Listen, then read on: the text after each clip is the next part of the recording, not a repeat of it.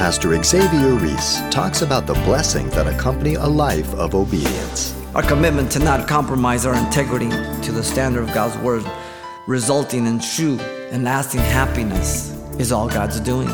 Listen to the words of Jesus as He spoke to His disciples. If you know these things, blessed, which means happy, are you if you, listen, do them. True happiness is not based on knowing, it's based on doing.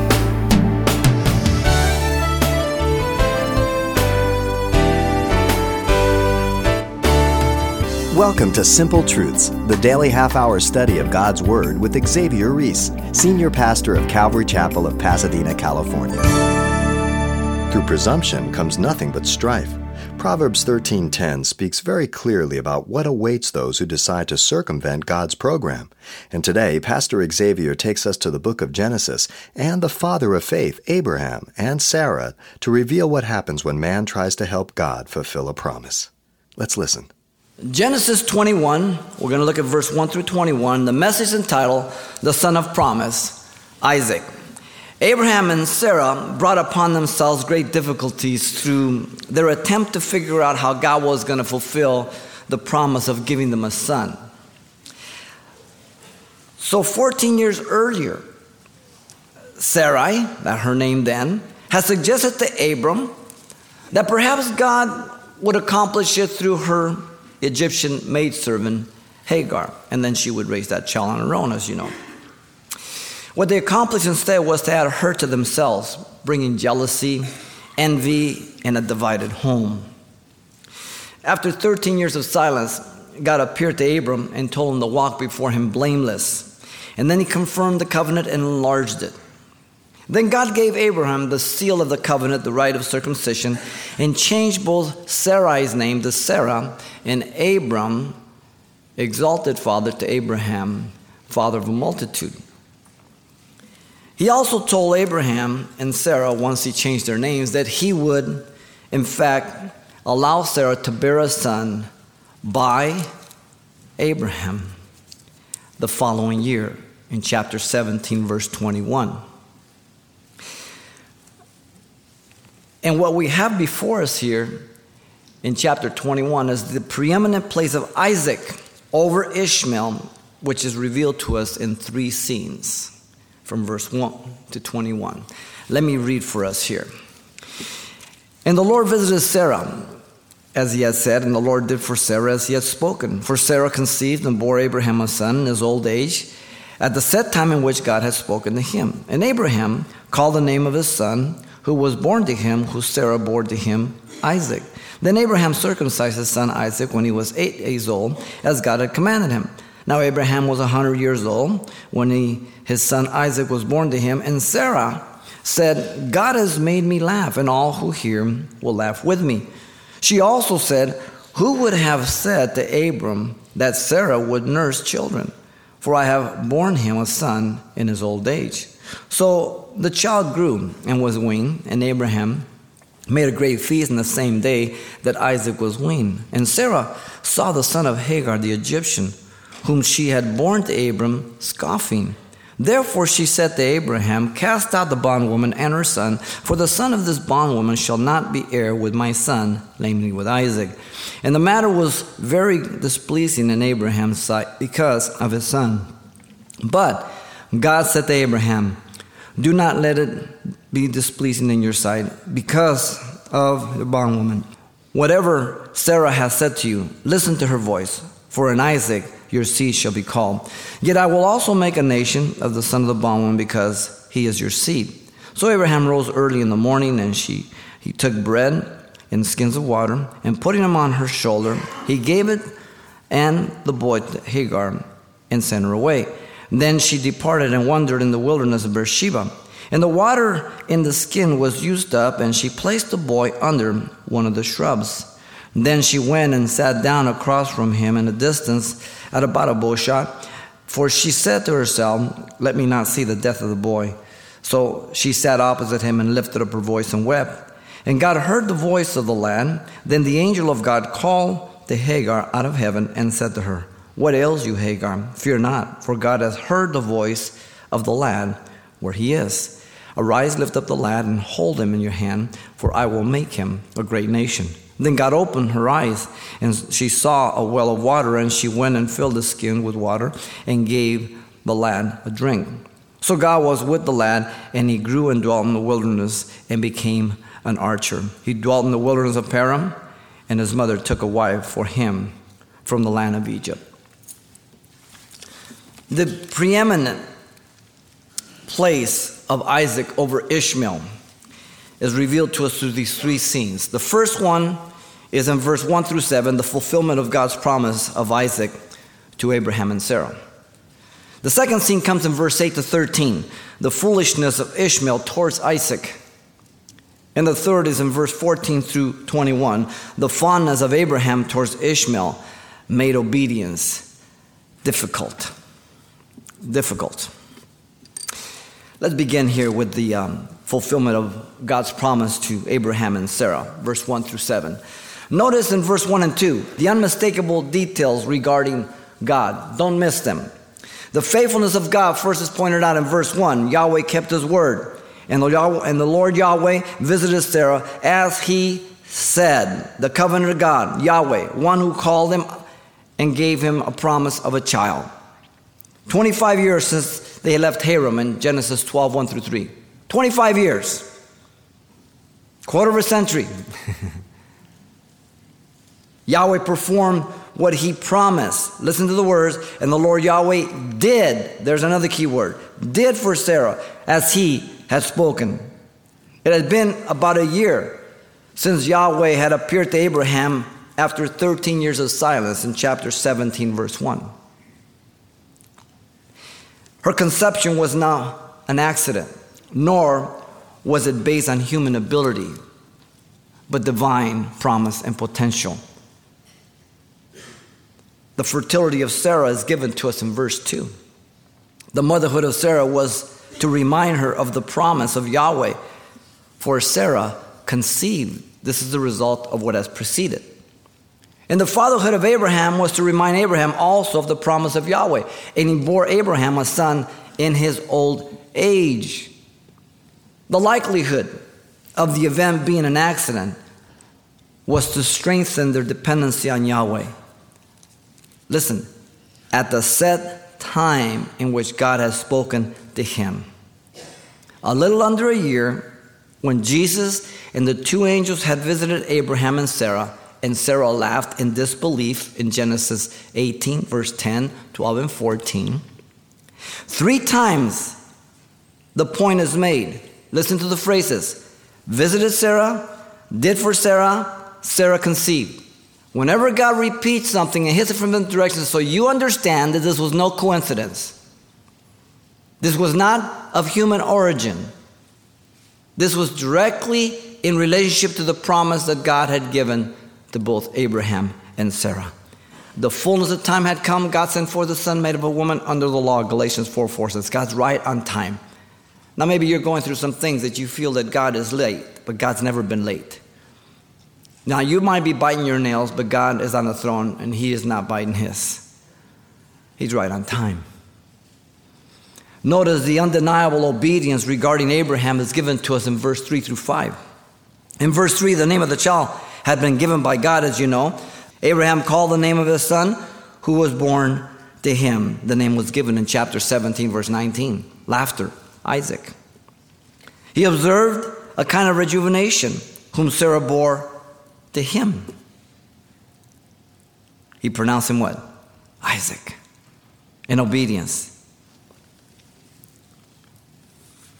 The laughter was proven to be from different perspectives from Sarah, unbelief, from Abraham, astonishment, gratefulness to God. This was the child's name. Now, notice the giving of the name was sealed with the covenant and the rite of circumcision in verse 4. He obeyed according to the instruction. Then Abraham circumcised his son Isaac when he was eight days old. The rite symbolized the cutting away of the flesh life. This was according to the covenant, chapter 17, verse 10 and 12. After 13 years, after their little escapade with Hagar, a work of the flesh, the very organ that had produced trouble and problems for them was not to be in submission to God, and the flesh part and portion of that life was to be cut away because it only produces trouble. Listen, your flesh and my flesh only gets us in trouble. Big trouble. This is according as God had commanded him. There was no option. The penalty for not being circumcised the eighth day of a child was to be cut off from the covenant of God. This was to be an outward mark of the inner reality of the circumcision of the heart. Always. Deuteronomy 10 16, 30 verse 6. Remember Jeremiah 4 4. God has into the circumcision of the heart. So many people are resting in their ritual. Well, you know, I've been baptized, I've been confirmed, I've got, you know, I've done this in the church, I've given money, I've, I've been an elder. So what? Many of those things people have, and they're in hell this morning. If the reality in your heart is not circumcision of the heart, everything you do outwardly is meaningless. Or I. The age of Abraham is recorded in verse 5. The incredible age is stated. Abraham was 100 years old, a young man. Romans 4:20 says that he did not consider the deadness of his body, but he believed God. Hebrews 11:12 it was through faith.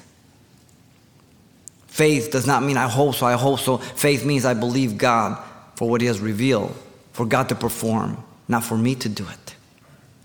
The impossible birth is restated when his son Isaac was born to him. This section of the text wants to make sure you understand that the birth had nothing to do with Abraham and Sarah. It was all with God's faithfulness, right on time.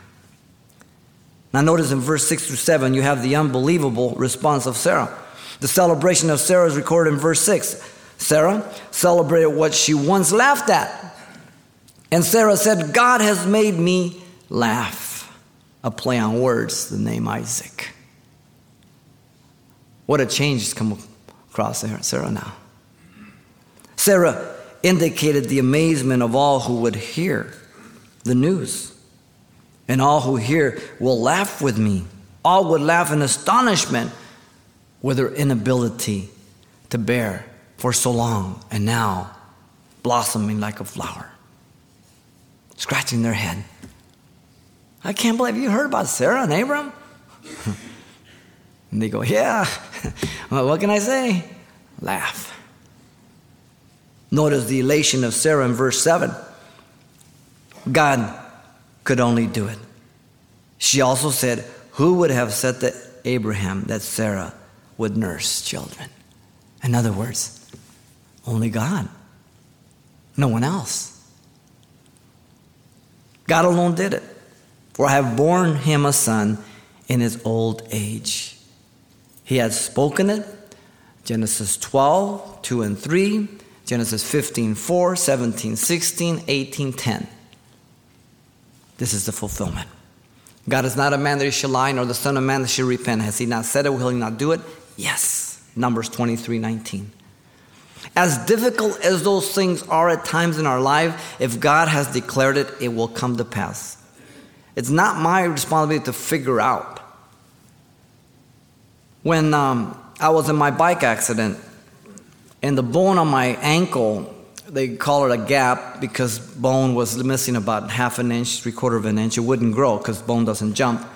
And so I became very concerned, and the, um, the doctor that was taking care of me, he didn't want to do anything. So I tried to get other doctors within that community to help me, to look at me, but because of medical politics, they wouldn't touch me. And so Judy and I went to a wedding and we ran into a couple just by coincidence we hadn't seen for 25 years. And her husband had crushed his heel so severely that they said he would never walk. And they recommended him to Dr. Thordarson at USC. And they gave me his name. I called him up. This guy does incredible stuff mixing bone with coral, and he takes bone grafts from different parts of the body rather than the hip always. And so I said, Well, it's a long shot. I'll call. I didn't know if he'd be able to take me or see me, so I walked in. He, he looked at me, talked to me, and all that. And I was telling him, you know, I was a Christian, and you know, he's all medical and all that. Real nice guy. And, um, and so he's looking at me, he says, Yeah, we got to cut that cast off, get you on your feet because it's, you know, um, it's just atrophying too bad. And I, if, it, if the hardware breaks, it breaks, then I'll just operate this and that. And I'm looking at, okay. So, and he doesn't. And so he starts walking on. I go, Doc, you to take me or not? He says, You want lightning to strike me, do you? I go, All right. right on time, we cut that cast off, began to walk, directly, got the bones that. Then he went back in about eight months later. And I had a conference to do in April, and, and, he says, Well, you know, you're doing pretty good. Just keep it like that. I said, Doc, I travel. If I bus, if I'm over in Europe, whatever it is, or I'm in South America and it breaks, I'm, I'm dead. I said, Come on, do it. He goes, No, nah, it's too much. I got to break your toe. I got to take the whole hardware out. I got to put the bone in this. I said, Doc, he says, It's too pain. I said, Doc, don't worry about the pain. Listen, they told me you're the best. Knock me out, take the screws out, break the toe, put the hardware in, take the bone out, and he took it from the heel, put it in. He says, I got to be in a conference in, in, in April, so I got to come in, in January. And I gave him the date. He goes, okay, we can do it. Coincidence? No. Right on time. Right on time. God brings us to our despair times that we go, Lord, what do you have? What are you doing? Stop and think of God's faithfulness to you. How he has offered salvation through grace to you, something you and I do not deserve. John 3:36 says, "He who has the Son has life; he who has not the Son has not life, and the wrath of God abides in him." He's removed the wrath of God from you by his grace. He has forgiven you of every sin you have ever committed. Man, that's enough to be able to sleep. All things pass away, everything becomes new. 2 Corinthians 5:17. He has enabled each of us to deal with our old life and the sins victoriously and to courageously face the difficulties of the present, to walk with hope. Never allowing me to encounter anything beyond my ability to bear, but always showing me the way of escape. 1 Corinthians 10 13. Take note of the incredible benefit that you have received as well as I, and continue to receive through obedience to God now that we're Christians. Our commitment to not compromise our integrity, be it morally or ethically, to the standard of God's word, resulting in true and lasting happiness, is all God's doing. Listen to the words of Jesus as he spoke to his disciples in John 13, 17. If you know these things, blessed, which means happy, are you if you, listen, do them. Happiness, true happiness, is not based on knowing it's based on doing. If you see your child be a doer of what you tell him to, he will be a very happy, a very stable child. If your child is disobedient, he will be unstable, he will be unhappy. It's real easy, real simple. Our lives are but an example to the lost that they turn to God and be saved. Let your light so shine before men that they may see your good works and glorify your Father in heaven, Jesus said in Matthew 5 16. Having your conduct honorable among the Gentiles, that when they speak against you as evildoers, they may by your good works which they observe glorify God. Listen, in the day of visitation, as you're witnessing, as you're living, as you're sharing, as you're praying for those individuals, then when they hear the gospel, they say, That's what he was talking about. Day of visitation is when they hear the gospel. And God nails them. That's what they meant. The fulfillment of God's promise to Abraham and Sarah was right on time. Right on time. Notice he moves to the second scene the foolishness of Ishmael towards Isaac, verse 8 through 13. In verse 8 and 9, the unwise conduct of Ishmael was during a celebration for Isaac. The narrative tells us that the child grew and was weaned. Children were weaned usually between three to five years of age. A little different than ours today. They didn't have all the bottles, everything else. They hung out a little longer. The occasion prompted Abraham to have a great feast on that same day that Isaac was weaned. And Ishmael, in verse 9, the son of the flesh, behaved disrespectfully towards Isaac. The offensive behavior was observed by Sarah, the mother hen. Mommies are like that. They can tell. You want a good watchdog? Get yourself a female dog and make sure she has a litter. She's a better watchdog after she has pups. You want to see the wrath of man? Watch your mom trying to defend her children. Interesting. The offensive behavior was observed by Sarah, and Sarah saw the son of Hagar, the Egyptian, whom she had borne to Abraham. Now, the particular behavior is stated as scoffing. The word presents a pun on the name of Isaac to poke fun at, mocking or sporting with the meaning of his name, perhaps even laughing at the fact that he was the heir. Remember, there's a great age difference between the two. Now, Paul the Apostle interprets this for us in Galatians 4 28 and 9 as spiritual persecution. Listen, now we, brethren, as Isaac was, are children of promise, but as he who was born according to the flesh, Ishmael, then persecuted him who was born according to the Spirit, Isaac. Even so it is now. The flesh and the spirit are complete enemies. They can never be one. Never. In fact, Paul uses the two covenants as an allegory to teach the law of bondage in the freedom of grace in Galatians 4 22 through 31. Heaven versus earth. The unkind conduct of Ishmael resulted in consternation by Sarah in verse 10 and 11. In verse 10, Sarah became incensed as she perceived the situation. Therefore, she said to Abram, Cast out this bondwoman and her son. It's like a mother that's in the playground at the park and, and she sees her son out there on the swings and, and she sees a, a bigger kid, a bully, approaching her little son and pushing him off the swing. You know what happens. The hair raise up. This is what's going on here. The reason was biblical. Listen, for the son of this bondwoman shall not be heir with my son, namely with Isaac.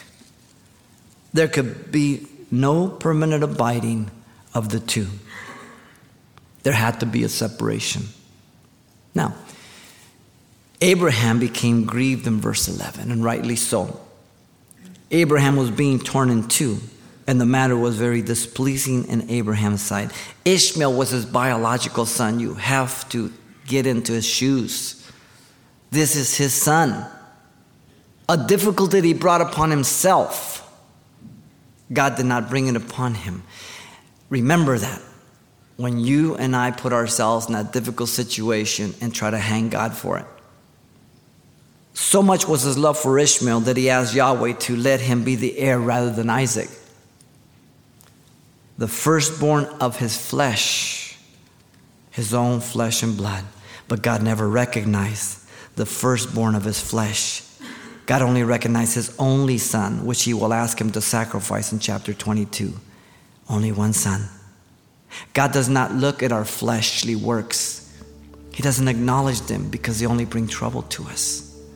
God takes no responsibility for our flesh. We must take our own responsibility for that.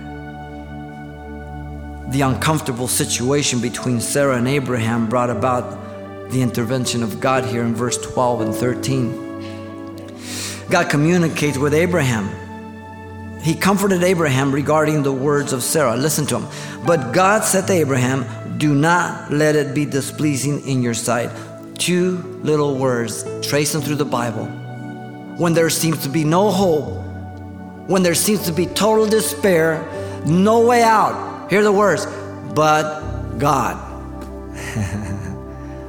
but God. Pastor Xavier Ries, and the importance of trusting in God and God alone.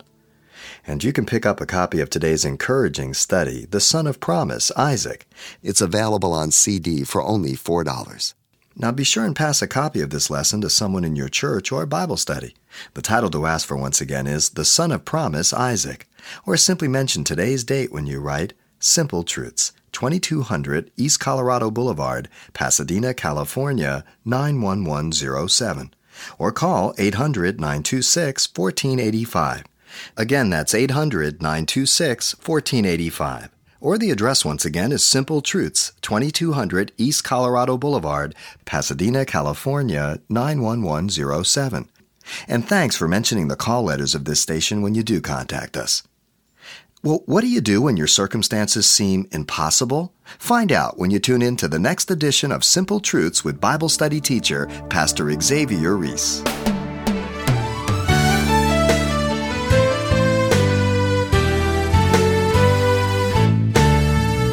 Simple Truths with Pastor Xavier Ries, a daily half hour broadcast, is a radio ministry of Calvary Chapel of Pasadena, California.